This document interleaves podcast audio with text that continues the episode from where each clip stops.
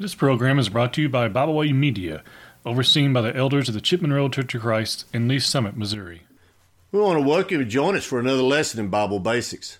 And the topic of the power of prayer. In 1 Thessalonians 5, verses 17 and 18, we read, Pray without ceasing. In everything give thanks, for this is the will of God in Christ Jesus concerning you.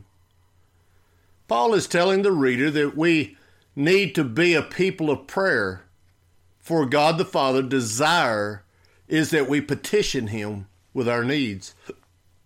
This morning as we discuss the power of prayer, I would like for us to have a deeper appreciation for the blessings that we receive from prayer. You see, some Christians err when considering the power of prayer. Some fail to see that which is at our disposal.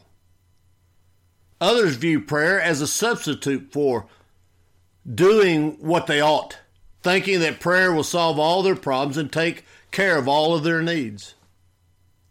Let us take a moment consider the power of prayer as revealed to us in Bible.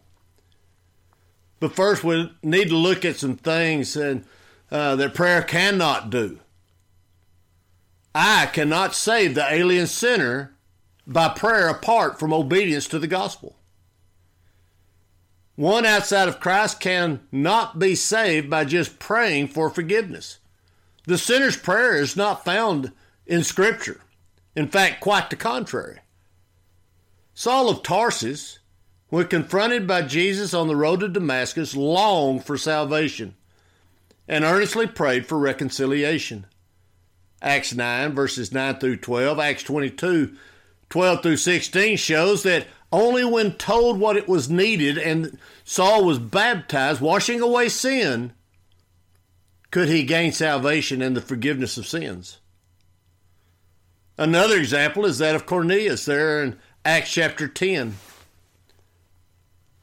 Only in faith and obedience can one outside of Christ come to the truth and be saved. Galatians 3, verses 26 and 27. Prayer does not have the ability to cause miracles today. In times past, God confirmed the gospel with miracles. Matthew 17, verses 14 through 21, as an example. Today, miracles have ceased, for the New Testament has been confirmed completely. 1 Corinthians 13, verses 8 through 10, James chapter 1, verse 25, John chapter 20, verses 30 and 31. The prayers of those who refuse to do the Lord's will are powerless prayers. 1 John 3, verse 22. We should pray for our daily bread, Matthew 6, verse 11, then work on it in faith. 2 Thessalonians 3, verses 10 through 12. We should pray for the needy. Then help them according to our abilities. Proverbs 21, verse 13. James chapter 2, verse 15 through 17. 1 John 3, verse 17. We should pray for the lost and then work to teach them the soul saving gospel. Matthew 28, verses 18 through 20. So, what power does prayer have? God gives assurance to those who pray in faith. When the righteous pray, it avails the power of God who hears and answers their prayers. James chapter 5 verse 16. 1 John chapter 5 verses 14 and 15. God is our loving Father who is willing to help us, but also anxiously awaits to grant our petitions. Matthew 7 verse 7 through 11, which means that we must petition him. Prayer can save the penitent from their sins, 1 John 2, verse 1, when they pray confessing their faults, Acts chapter 8, verse 18 through 24, 1 John 1, verse 9. Prayer helps us to overcome temptation, James chapter 1, verses 2 through 8. Nothing can help give us strength like being in an intimate conversation with our God. And prayer can help us behave as we should toward others. In Matthew 7, verses 1 through 12, Jesus taught that by asking of God, we will know how that we ourselves should treat others. Just as a father will not refuse to give his son the things needed to live or mistreat his son by giving them things which are not needed, so too does God teach by his own example of answering our prayers how to answer the petitions of others.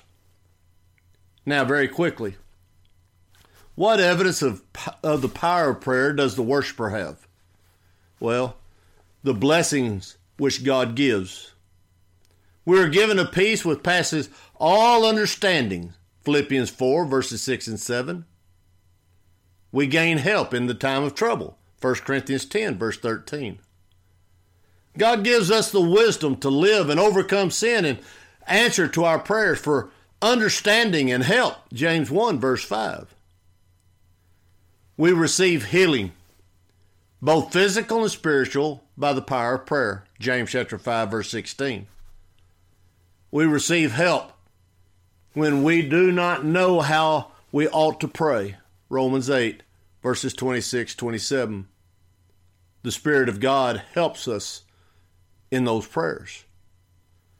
And all good things are the result of God answering prayers. Psalms 84, verse 11, James 1, verse 17. And possibly the most important, when the Christian has transgressed and sinned against God, they may find forgiveness in prayer, finding reconciliation by the mediation of Jesus Christ's blood.